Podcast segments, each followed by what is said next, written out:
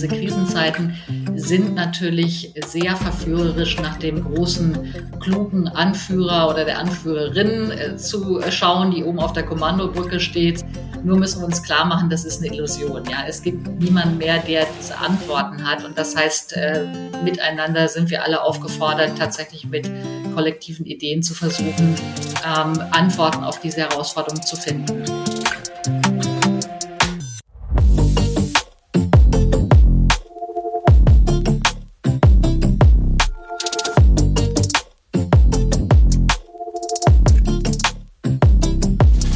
Wie können wir Krisen meistern? Und wie wollen wir die Zukunft gestalten? In diesem Podcast spricht Impulseverleger Nikolaus Förster mit Unternehmern, Wissenschaftlerinnen und Experten, die erklären, worauf es jetzt ankommt. Willkommen bei Jetzt erst recht.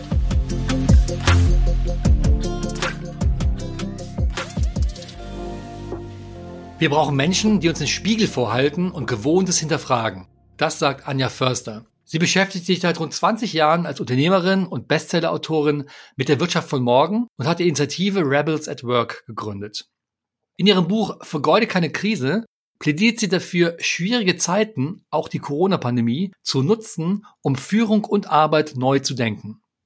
Im Podcast habe ich mit Anne darüber gesprochen, wie Führung in Krisenzeiten gelingen kann.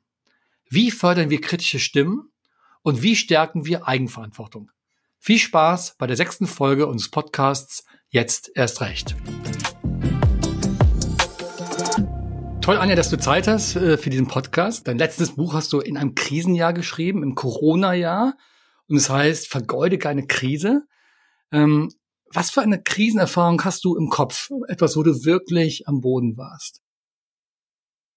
Naja, ähm, also Krisen beruflicher Art äh, kennen wir, glaube ich, alle. Ne? Also da, da, das hatte ich auch in der Vergangenheit. Also ich kann mich erinnern, das hat auch letzten Endes eine Krise, die einfach mit, also wo einfach auch das Verhältnis zu der Vorgesetzten überhaupt nicht mehr stimmte, hat mich letzten Endes dann auch bewogen, ähm, in die, also drüber nachzudenken, in die Selbstständigkeit zu gehen und was ich ja jetzt seit ja über zwei Jahrzehnten schon mache, ne? Bücher schreiben und äh, Vorträge dazu halten. Also klar, das kenne ich, aber auch genauso privat. Ja? Und mein, mein Punkt ist, äh, wenn ich mit Führungskräften darüber spreche, auch die sind ja nur wirklich äh, mit, mit alle mit Krisen äh, erfahren und, und gehen auch gerade durch schwierige Zeiten, ne? Stichwort Lieferketten, die gebrochen sind und, und explodierende Rohstoff- und Energiepreise und viele mussten ja auch während der harten, während des harten Lockdowns auch sich von wirklich gucken, wie sie mit den Mitarbeitenden da durchkommen. Also ich will sagen, ne, wir alle haben diese Krisenerfahrung, aber was ich den Führungskräften und ihren Teams immer wieder sage, ist, dass diese Dinge vorkommen, das kannst du weder verhindern noch beeinflussen. Das wäre schön, wenn wir das könnten, aber das ist nicht. Der entscheidende Unterschied ist aber, wie du auf diese Herausforderungen reagierst. Das ist für mich wirklich der entscheidende Punkt. Aber da muss man erstmal hinkommen. Ne? Die, auf diese Reaktion ist es ja im ersten Moment ja erstmal äh, ein Schock. Also als du damals vor langer Zeit deinen Job verloren hast, ja, da ist man nee, ja... Ich habe gekündigt, also das möchte ich oh, Entschuldigung. Schon, das möchte ich jetzt schon richtig stellen. Ich habe gekündigt. Okay, du hast gekündigt, aber du warst natürlich äh, ich, schon aufgebracht. Ja, Da passieren Dinge, die man nicht so geplant hat. Und was sich dann daraus entwickelt, ne, das war bei dir sehr erfolgreich, das hast du natürlich damals gar nicht absehen können. Das ist ja das Verrückte, ne? Genau, dass du es einfach in dem Moment, genau, bist du so quasi überrannt, ne, von dieser Herausforderung und denkst halt, die Welt bricht über dich zusammen. Aber ich denke halt auch dieses, es ist dieses Mindset, ja, eben zu sagen, die Krise oder die Herausforderung ist jetzt einfach mal da, ja, und die, die kann ich nicht wegwünschen oder vaporisieren lassen. Aber der entscheidende Punkt ist eben, was mache ich draus? Wie gehe ich damit um? Na, und ich, du kannst ja in die Defensive gehen und sagen, das ist jetzt so gemein, dass die, dass das irgendwie das Verhältnis nicht stimmt mit der Vorgesetzten oder keine Ahnung, privat ist aber gemein, dass ich jetzt Krankheit habe und ins Krankenhaus muss. Ja, oder eben du kannst diese Sache erstmal annehmen. Das ist für mich dieser, der erste Schritt, ja, diese Akzeptanz. Es ist, wie es ist.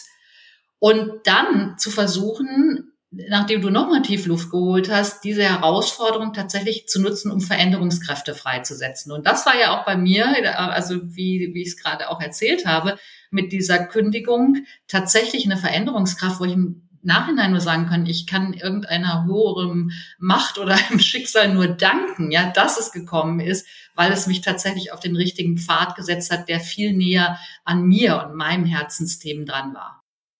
Aber trotzdem ganz äh, quasi Momente, die erstmal einen vielleicht schockieren, die einen irritieren und dann muss man dann quasi dann vorangehen und dann deine Empfehlung, okay, aber was du draus machst, darum, darum geht's jetzt hier in der Krise. Ganz genau. Und das ist in, also für mich ist, ist das eine, also das waren wahnsinnig wichtige Lektionen. Und rückblickend muss ich sagen, jede Krise hat mich tatsächlich mir so einen, so einen guten Schubs gegeben, ja, Dinge, Dinge einfach zu hinterfragen, äh, Veränderungskräfte freizusetzen und, und wirklich noch näher daran zu sein äh, oder an meinem Weg zu sein.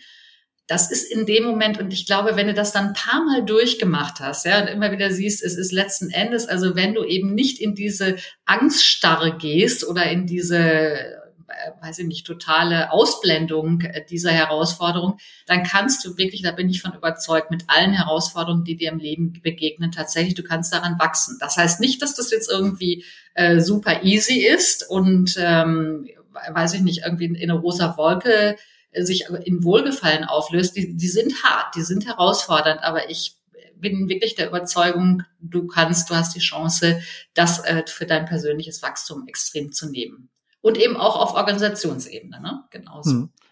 Du, über Firmen reden wir gleich, aber du, du benutzt in deinem Buch das Wort geistige Erstarrung, ja? dass man quasi in der Krise vielleicht merkt, ups, das war dann ja vielleicht doch, ähm, ja, erstarrt. Was du aber gar nicht weißt, wenn, wenn du einfach deinen normalen Alltag lebst. Genau, weil der Alltag, genau das ist das Stichwort, der Alltag ist ja dominiert. Äh, da sind wir sehr gut darin, Routinen abzuspulen. Und die machen uns schnell und die machen uns sehr effizient und sehr produktiv. Das Problem ist aber, dass diese Routinen totales Gift dafür sind, äh, tatsächlich diese, äh, einfach die Situation mal mit einem Schritt zurückzutreten und zu sagen, was läuft hier eigentlich? Ja, und in welchen äh, Dogmen, in welchen Gewohnheiten, die vielleicht gar nicht gut sind, bin ich eigentlich gefangen. Und da brauche ich, glaube da, da, da braucht es halt diese, diesen, diesen, was ich vorhin gesagt habe, wie so ein Schubs ist es dann halt auch tatsächlich zu sagen, so, und jetzt trete ich halt aus diesem Routinenkreis einfach mal raus und hinterfrage das.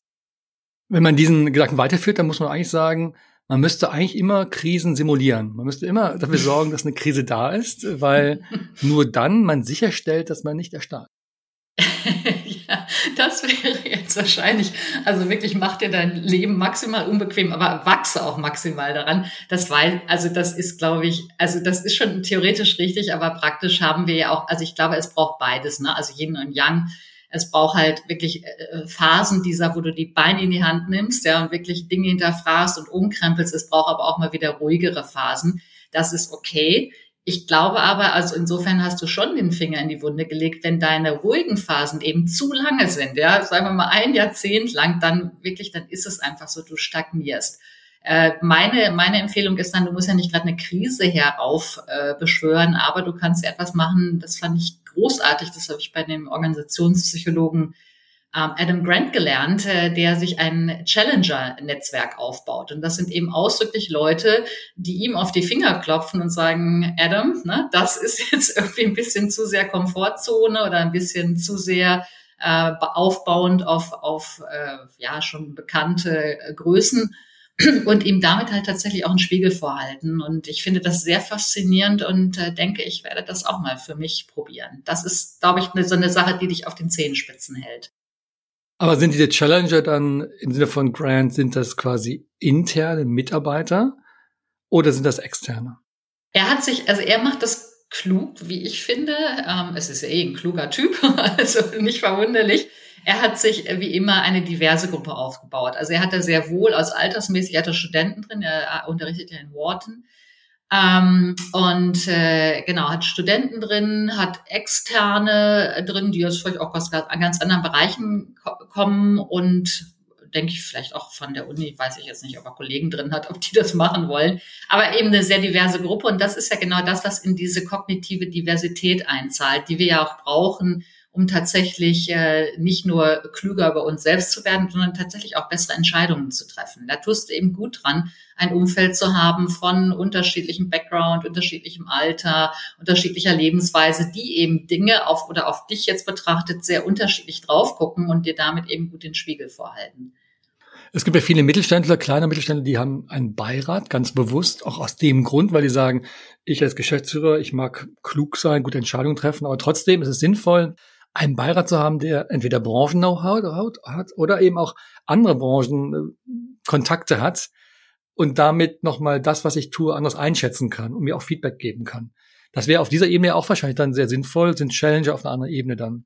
Genau das. Also ich finde das eine wunderbare Idee und das äh, äh, gebe ich übrigens auch immer gerne, wenn ich äh, in Unternehmen unterwegs bin, gebe ich auch gerne mit. Ne? Also das ist, ein, das ist eine großartige Idee. Ja? Und es ist, Natürlich, man darf jetzt nicht ähm, verhehlen, es setzt aber auch auf der Seite des Inhabers, wenn es jetzt oder des Geschäftsführers oder Geschäftsführerin natürlich auch eine gewisse emotionale Reife voraus. Ja, also wenn du eben dieses dieses Spiegelverhalten, das ist ja alles andere als angenehm. Ja, und wenn dir halt jemand sagt, nee, pass mal auf, also das ist jetzt echt ein bisschen arg retro und äh, in Komfortzone oder, oder ist halt Mist, weil, ne, und ich sehe das eben so und so, ist ja, ist ja so eine natürliche Reaktion, erstmal in die Verteidigung zu gehen. Du fühlst dich ja dann so, nee, wieso sagt der oder die mir das?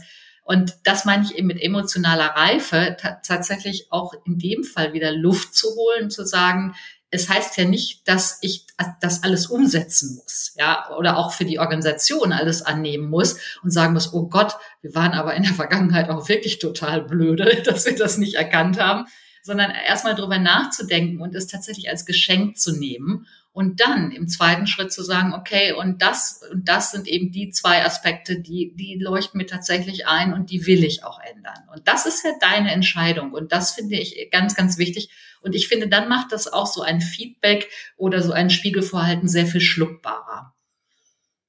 Noch, noch eine Idee, das sind die Mastermind-Gruppen, also von dem Buch von Napoleon Hill, uh, Think uh, Big and Rich. Also dieses, diese Idee zu sagen, wenn es mir gelingt, Menschen um mich herum zu sammeln, die unterschiedlich sind, aber mein Gutes wollen, mich unterstützen wollen, dann ist das sehr wertvoll. Ähm, wir machen ja selbst auch Mastermind-Gruppen und ich nenne es immer so eine professionelle Verunsicherung. Ja, die Leute erkaufen sich quasi, dass sie professionell in Frage gestellt werden. So, und jetzt komme ich aber zur eigentlichen Frage, weil bei Mitarbeitern ist das nicht so einfach. Ja. Denn die Mitarbeiter sind ja von mir abhängig. Deswegen habe ich eben gefragt, sind es interne oder externe Gesprächspartner? Bei den internen, also bei Mitarbeitern, ähm, wie kann es mir da gelingen, wirklich Challenger zu haben, wie du es genannt hast? Ah, also das ist eine, eine brillante Frage und äh, auch eine, mit der sich in vielen Organisationen äh, Führungskräfte extrem schwer tun. Weil du hast ja so zweierlei, zweierlei Ebenen. Ne? Du hast zum einen quasi diese äh, kognitive Ebene, die sehr wohl versteht, dass ein Challenger-Netzwerk wichtig ist, dass ich Leute um mich herum brauche, die halt äh, kognitive Diversität einbringen, Dinge hinterfragen. Ich würde mal sagen, also die, den Führungskräften, denen ich draußen begegne, das musste denen nicht lange erklären. Das haben die verstanden. Das Problem ist aber, dass wir auf der anderen Ebene natürlich Machtgefälle haben oder auch einen Status. Ja, du bist der Chef oder die Chefin und hast jetzt einen, der vielleicht 22 äh, ist und sagt, ähm, jetzt habe ich gerade kürzlich in einem Unternehmen gehört, wirklich aktuelles Beispiel, der sich dann vor die Geschäftsleitung hingestellt hat und gesagt, also wenn ich mir so eure äh, äh, Sachen, also vor allen Dingen Digitalisierungsniveau ähm, anschaue, dann wundert mich, warum ihr seit 80 Jahren überhaupt erfolgreich seid. also so wirklich so fumm, ne? Und das ist natürlich, und ich fand das sehr bemerkenswert, dass die Geschäftsführerin sagte, klar, sie haben alle miteinander erstmal geschluckt in dem Kreis und haben genau dann das gemacht, äh, was ich vorhin gesagt habe, wirklich gesagt, okay, lass uns mal drüber nachdenken, ob der tatsächlich recht hat und sind dann drauf gekommen, ihr ahnt es, dass er tatsächlich äh, den Finger in die Wunde gelegt hatte. Das ist für mich auch eine Reife der Führung und eine Reife der Personen, ja, in der, in der Führungsrolle, die tatsächlich auch den Mumm haben, äh, das tatsächlich als, als Input, der nachdenkenswert ist, anzunehmen, ja. Das ist ja die Frage der Reife der Person, hast du gesagt, aber da kann ich nicht so viel dran tun, im ersten Moment zumindest. Aber ich als Führungskraft, als Unternehmer, als Geschäftsführer kann mir ja schon die Frage stellen, wie kann ich es einfacher machen? Wie kann ich es Leuten leichter machen, dass sie zu mir kommen und mir die Wahrheit sagen. Ja. Also wirklich den Finger in die Wunde legen, wie du es gesagt hast. Also was würdest du sagen, wie kann ich als Geschäftsführer, als Geschäftsführerin, wie kann ich ähm, dazu beitragen, dass das möglich ist oder eher möglich ist? Naja, der erste Punkt, also das, da, da, da muss man gleich, glaube glaub ich, so drei, vier Teile als Antwort geben. Ich fange mal mit dem ersten Teil an. Und der erste Teil ist für mich das Recruiting. Du brauchst ja erstmal Menschen in deiner Organisation, die tatsächlich auch diese Bereitschaft in sich tragen. Und das ist natürlich sehr schwierig oder kontraproduktiv, wenn du dir Leute halt reinholst, die ähm, im Prinzip darauf gepolt sind zu funktionieren und vielleicht auch gar keine von Natur aus gar keine richtige Ambition haben, Dinge zu hinterfragen. Ne? Also dann hast du schon schwer, wenn du eben mehrheitlich solche äh, Mitschwimmer und angepassten äh, Menschen in deiner Organisation hast. Also deswegen wirklich Augen auf beim Recruiting, Augen auf bei der Beförderung. Das ist der zweite Punkt. Wer sitzt eben an den, an den Hebeln, äh, an, den, an den Stellschrauben, äh, dass also da miteinander tatsächlich so ein konstruktiv kritischer Geist gefördert wird. In dem Buch ähm, äh, nennen wir das. Äh ich habe das Buch vor mir liegen, ich kann gerne das jetzt nachlesen. ich sag's dir gleich, es heißt provokative Kompetenz. Provokative Kompetenz, exakt. Und, und ihr schreibt ja in dem Buch, dass es eben nicht reicht, äh, provo zu provozieren, sondern man muss eben auch eine Kompetenz mitbringen und beides muss zusammenkommen. Also genau. nur der, der Lust hat, sozusagen jemand herauszufordern, ist auch ganz nett, aber es reicht ja nicht, weil die Substanz muss da sein, also die Kompetenz. Exakt, ne? Und das ist sozusagen der dritte Punkt, also Recruiting, Beförderung, ne? Also hast du erstmal Leute mit so einem äh, durchaus kritischen Mindset dabei, aber dann eben natürlich auch äh, deutlich zu machen, es braucht natürlich diese immer diese Kompetenzkomponente mit dabei, ne? Also nur kritisieren. Und das war übrigens auch in dem Fall von dem jungen Mann, das kann ich noch weiter erzählen, das Beispiel, also der sich da vor die Geschäftsleitung stellte und diesen wunderbaren Satz äh, äußerte. Und ihm ging es wohl darum, ähm, die, also die rekrutieren halt auch äh, durchaus in in Arbeitnehmerclustern, die halt nicht so den, äh, also nicht sich so gerne per Lebenslauf äh, darstellen, die einfach so wirklich so ein bisschen ähm, wirklich so pragmatische Leute sind, aber die eben nicht so einen glänzenden Lebenslauf haben. Sagen wir es mal so. Also interessante Lebensläufe meinst Genau, genau, interessante Lebensläufe, aber die sich einfach schwer damit tun. Ne? Also so wirklich so ein aufgesetztes politisches Schreiben zu machen. Nee, es ist ja ernst gemeint, sehr viel interessanter als, als diese 0 auf 15 Lebensläufe, die alle gleich aussehen, alles aalglatt. Genau, und dieser junge Mann halt sagte, warum holen wir die dann eben nicht ab? Also Stichwort auch digital denken. Wo holen wir, warum holen wir die dann nicht ab, wo die eigentlich täglich mit kommunizieren, nämlich WhatsApp. Ja, und das heißt, und das war sozusagen dieser Mindshift, dass sie gesagt haben, naja, wir können ja auch potenzielle Bewerber quasi per WhatsApp. Ne? Also mit denen kommunizieren und die machen eben, wir weichen vollkommen ab von dem Standardprozedere, wie man es eben kennt, mit gelecktem Lebenslauf und äh, tollen Brief, den die halt schreiben müssen. Ne? Das war, das war wirklich eine, eine brillante Idee, das so zu machen. Du wolltest vier Antworten geben. Die erste war Recruiting, das zweite war Beförderung und dann fehlen mir jetzt noch zwei Antworten. Genau, also äh, provokative Kompetenz, das war der dritte Punkt. Ne? Also wirklich zu sagen, äh, was der junge Mann ja gemacht hat, ist ja nicht nur kritisieren, sondern auch Kompetenz oder, oder in dem Fall einen sehr guten Vorschlag gemacht, den man umsetzen konnte. Ja, und das vierte ist tatsächlich äh, auch diese Haltung, die wir schon eingangs hatten, der, der Leute, die eben quasi diese gegenüber haben, äh, tatsächlich zu sagen, das ist nicht nur äh, jetzt irgendwie weiß ich nicht, weil man das jetzt so hat und weil das ein bisschen moderner ist, sondern es ist tatsächlich zu verstehen, es, darin liegt die Zukunft. Ja, je mehr Leute du hast um dich herum, die dich challengen, die solche Sachen sagen, desto besser bist du einfach aufgestellt für eine sich rapide verändernde Welt. Aber das ist ja quasi trotzdem, äh, muss dann jeder den Mut haben, das auch zu tun. Es gibt ja so dieses, dieses Herdenverhalten, das schreibt ja auch in dem Buch, also die, den Drang dann doch irgendwie dann unterzutauchen in der, in der Masse, in dem was alle tun. Und gerade in Zeiten, die schwierig sind, in Krisenzeiten, äh, muss man vielleicht noch, noch mal ein Stück Mut haben, um dann zu sagen, nee, komm, ich glaube, das ist nicht in Ordnung, der Weg, den wir gerade gehen. Absolut. Also da genau zwei, zwei Sachen kann man direkt so sagen. Also gerade, ich dock mal beim Letzteren an, diese Krisenzeiten sind natürlich sehr verführerisch nach dem großen klugen Anführer oder der Anführerin äh, zu schauen, die oben auf der Kommandobrücke steht, sagt Nord, Nordwest, das ist die Richtung, mir nach. Ne? Das sind die Antworten und dann kommen wir auch über die Turbulenzen wieder gut hinweg.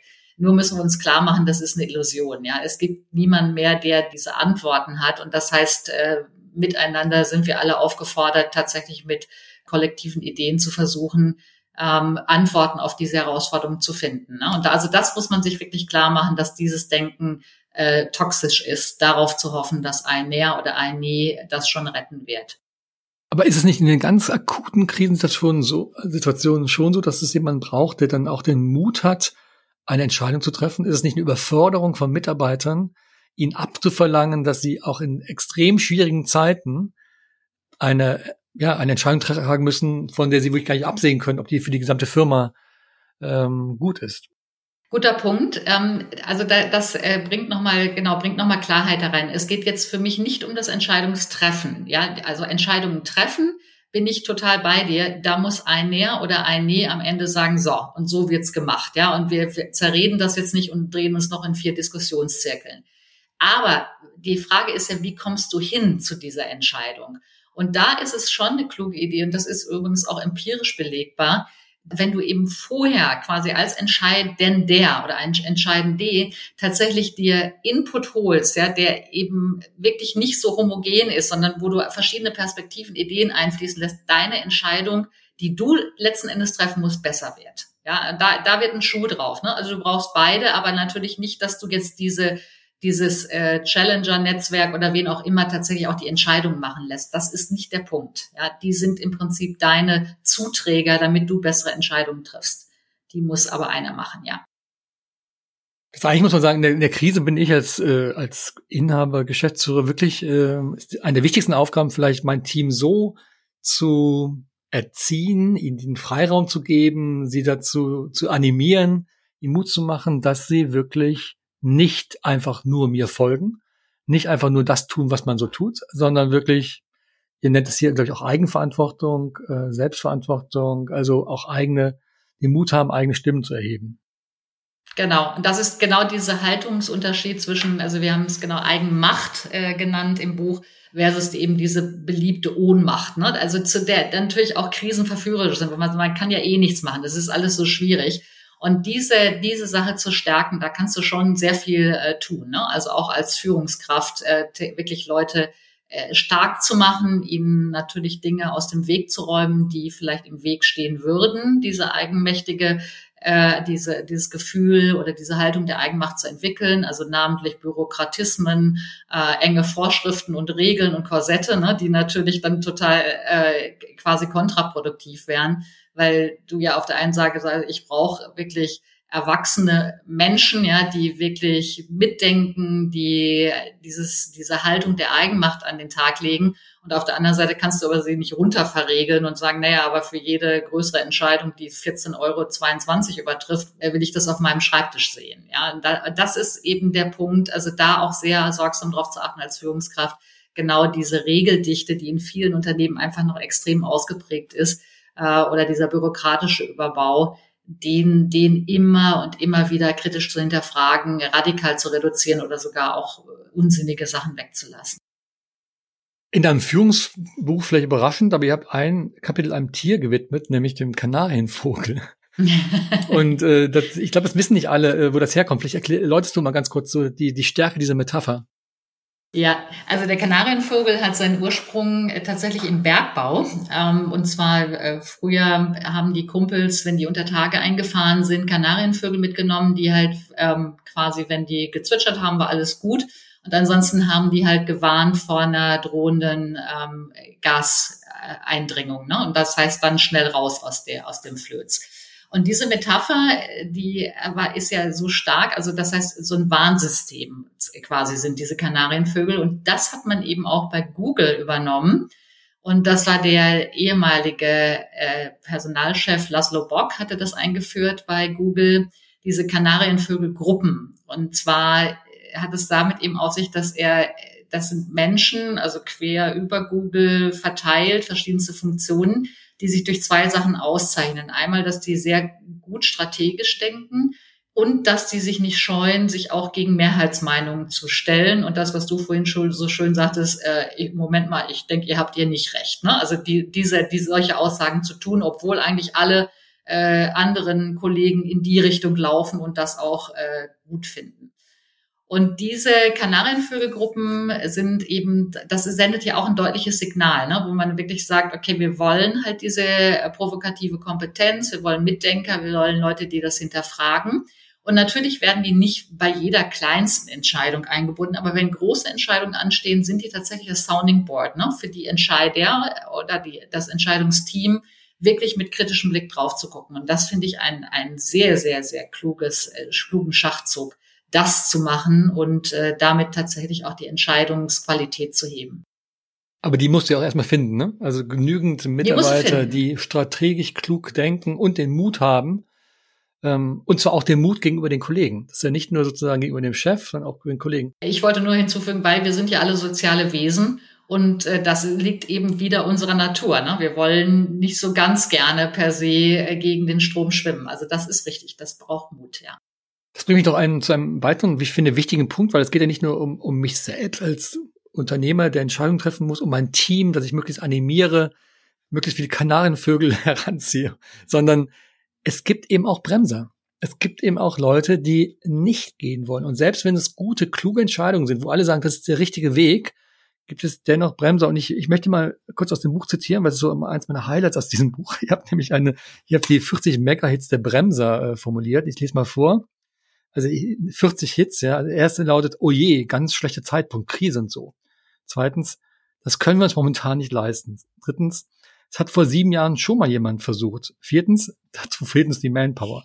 Fünftens, das Budget reicht nicht. Sechstens, das geht nicht. Siebtens, das will niemand und so weiter und so weiter. Also ich finde es äh, eigentlich ganz schön zu lesen, ja, so 40 Mega-Hits äh, des Bremsens und das ist ja auch die Realität. Also nicht nur die, die Klugheit, die Intelligenz der Entscheidung, auch den Mut umzusetzen, sondern eben auch das Team mitzunehmen. Aber was machst du dann? Dann hast du 40 Megahits des Bremsens. Ähm, Anja, wie gehst du damit um? ich äh, denke, äh, deswegen haben wir das ja auch etwas zugespitzt ne? und Megahits wie so eine Hitchart äh, genannt. Das, äh, und ich, ich glaube, dass der erste Punkt wie immer ist, erstmal überhaupt achtsam drauf zu sein. Und wie häufig segeln halt solche Aussagen quasi unkommentiert durch und sind auch ein Totschlagargument. Das haben wir schon 1978 probiert und es hat nicht funktioniert. Ja, und das ist ja für mich erstmal so der Punkt Achtsamkeit zu sagen, sagen, Moment mal, ja, aber das war 1978, seitdem sind ein paar Monde gekommen und gegangen. Also das heißt ja nicht, dass es heute noch wahr ist. Also ich erlebe das leider in viel zu vielen auch Diskussionen, dass solche, solche, ich nenne es wirklich jetzt Totschlagargumente, für meinen Geschmack viel zu häufig unkommentiert durchsegeln und quasi so abgenickt werden. Ja, das, das stimmt schon dann. Und wirklich dann immer wieder zu sagen, diese, dieses immer wieder, ist das wirklich wahr? Ja, ist das wirklich wahr, dass das, das noch zutrifft? Äh, oder ist das wirklich ein Naturgesetz, dass unsere Kunden das nicht wollen? Ja, oder ist es wirklich äh, unumstoßbar, dass wir kein Budget haben? Oder ist es eben eine Möglichkeit, dass wir vielleicht auch Budgets umschiften? Und wenn man das also immer wieder, ist das wirklich wahr, hinterfragt, dann wird man in ganz vielen Fällen, ich will nicht sagen in allen Fällen, aber in vielen Fällen darauf kommen, dass es tatsächlich nicht wahr ist und dass es andere Wege gibt. Und dann hättest du die Hoffnung, dass quasi durch dieses Nachfragen, ist das wirklich wahr? Dass dann auch sich was bewegt, ja? dass dann die Leute sagen, okay, stimmt, ja, ist vielleicht dann gar nicht. Ähm es ist zumindest mal der Schritt zur Einsicht und ich glaube, wenn du das, also es ist natürlich wie immer, es ist ein, ein, ein Trainingsfeld. Wenn du das eben nur einmal machst und dann wieder diese Sachen unkommentiert durchsegeln lässt, dann bist du ganz schnell beim alten Status. Und das ist eben auch Führungsaufgabe für, nach meinem Verständnis, eben genau dieser ich nenne es jetzt mal wirklich Stachel im Fleisch zu sein, ja, der oder die immer wieder fragt, ist das wirklich wahr, ja, und, und eben solche Dogmen und scheinbar heiligen Kühe nicht unkommentiert durchgehen lässt. Und ja, das ist anstrengend, äh, da auch sehr, sehr auch achtsam zu sein. Wo sage ich mir das vielleicht auch gerade selbst, ja, das, äh, also nicht nur jetzt im großen Kontext der Organisation, sondern vielleicht auch selbst. Ich kann das nicht. Das konnte ich ja noch nie. Ja, das sind genau solche Aussagen. Du schreibst in dem Buch halt, Krise ist halt eine Zeit, wo Dinge deutlich werden. Ihr nennt das die Metapher des Brennglases, also quasi Dinge werden nochmal vergrößert. Die negativen werden noch negativer, also man sieht es auch, aber auch die positiven genauso. Wenn jetzt jemand diesen Podcast hört und das Gefühl hat, ja, mit meinem Team, ja, ich müsste doch mal irgendwie überlegen, ach, so richtig gut ist es nicht, wie wir miteinander umgehen. Was würdest du sagen, sind so Schritte, die man gehen kann? Also was sind so die, die ersten Schritte vielleicht, die man gehen könnte? Da würde ich zurückfragen, erstmal, was läuft denn in dem Team nicht gut? Also es gibt natürlich eine Vielfalt an verschiedenen äh, Themen, aber ich muss sagen, ich habe es in den Corona-Jahren als seit, aber jetzt auch im Krieg natürlich genauso erlebt, dass viele Unternehmer nochmal das Gespür entwickeln, auch für die Defizite, äh, was in den Teams halt nicht gut äh, läuft. Also zum Beispiel auch sowas wie ein Mangel an Vertrauen, dass eben das Vertrauen doch nicht so groß ausgeprägt ist, wie man vielleicht dachte. Ja, ich finde, der, der erste Punkt ist äh, tatsächlich, wie man da rangehen sollte, ist, äh, wenn, wenn du quasi als äh, jetzt Außenstehender oder in dem Fall jetzt als Teamlead vielleicht sagst, okay, das Team mangelt an Vertrauen, oder es mangelt meiner Meinung nach an Vertrauen, ist das ja noch lange nicht äh, Konsensus und auch Einsicht der Mitarbeitenden. Und ich glaube, der erste Punkt ist erstmal auch eine gemeinsame Haltung zu finden und wirklich zu sagen, also irgendwie alle tatsächlich dann mit auf diesen Fleck erstmal gucken zu lassen, zu sagen, äh, woran, woran äußert sich das denn? Ne? Und wenn wir mangelndes Vertrauen haben, das heißt, wir sind langsam, das nimmt ja Geschwindigkeit raus äh, bestimmte Sachen müssen fünffach abgesichert werden. Und das heißt, wir können eben Kollegen in anderen Bereichen nicht schnell genug zuarbeiten.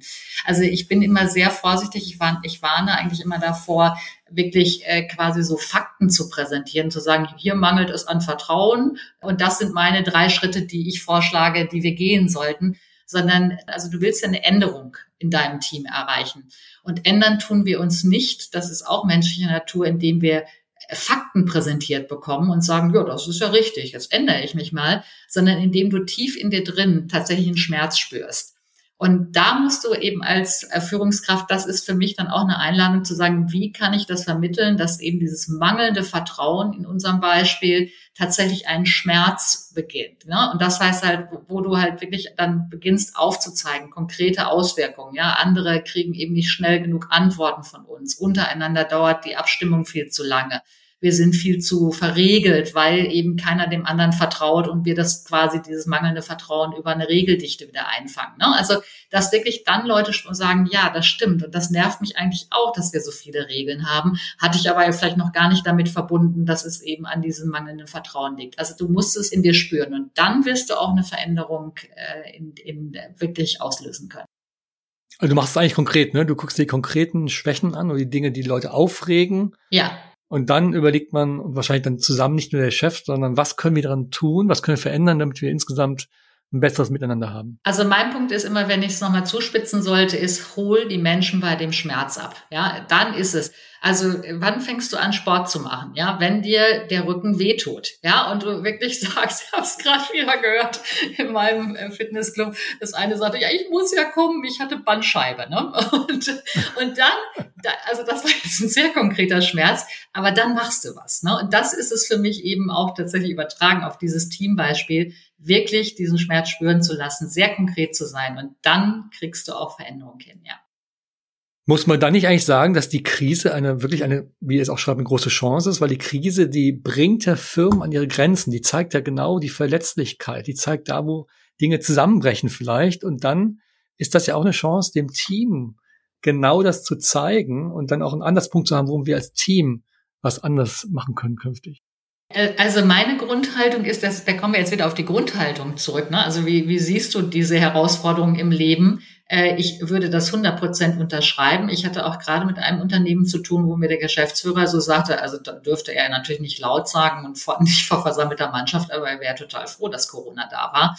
Und er bezog das eben tatsächlich auf diese Brennglasfunktion, ähm, was äh, New Work und Remote Work und äh, Digitalisierungsschub in seinem Unternehmen betraf äh, und wo er sagt, wir würden heute noch davon labern. Ja, labern, dass wir ja mal könnten und dass das klasse wäre und jetzt mussten wir es halt machen. Und dann haben alle die Beine in die Hand genommen und es sind wahnsinnig viele Dinge positiver Art passiert. Ja, das ist so. Ne? Und das ist, da ist, würde ich das unterschreiben. Ja, das ist, damit hat sich viel bewegt. Letztens äh, einer erzählt mir ein Unternehmer, dass er ähm, Krisen absichtlich herbeiführt, okay. um genau das in seiner Firma zu machen, nämlich sozusagen diese Bewegung zu initiieren, indem man eine Krise beschreibt, die zwar da ist, aber vielleicht nicht ganz so stark da ist, um genau das möglich zu machen. Ja, sehr, sehr, sehr klug. Also das äh ist jetzt nicht, nicht, ganz, nicht ganz fair gegenüber dem Team, weil ich finde, man schon sollte schon dem Team gegenüber wirklich ähm, äh, die wahrhaftig bleiben, aber natürlich interessant, weil es nochmal zeigt, was vielleicht auch für eine Kraft in der Krise drin stecken kann. Absolut, absolut. Ne? Das ist ja, also wie wir das, da gibt's ja auch 100 Beispiele auf privater Ebene, wo du wirklich merkst, wann fängst du an abzunehmen, wann fängst du an Sport zu machen, wann fängst du an dich gesünder zu ernähren. Das hat immer, immer irgendwie mit einer, mit einer Herausforderung zu tun, ja. Vielen Dank, Anja, ähm, für Golde. Keine Krise war das Thema des letzten Buches und das, äh, ich danke dir für die ganzen Beispiele, die du mitgebracht hast. Vielen Dank für deine Zeit. Sehr gerne. Das war Jetzt erst recht, eine Produktion von Impulse, dem Netzwerk für Unternehmerinnen und Unternehmer. Eine neue Folge gibt es jeden zweiten Montag. Der Podcast ist Teil der Jetzt erst recht Initiative. Partner ist der Softwarehersteller Lexware. Mehr Informationen finden Sie in den Show Notes.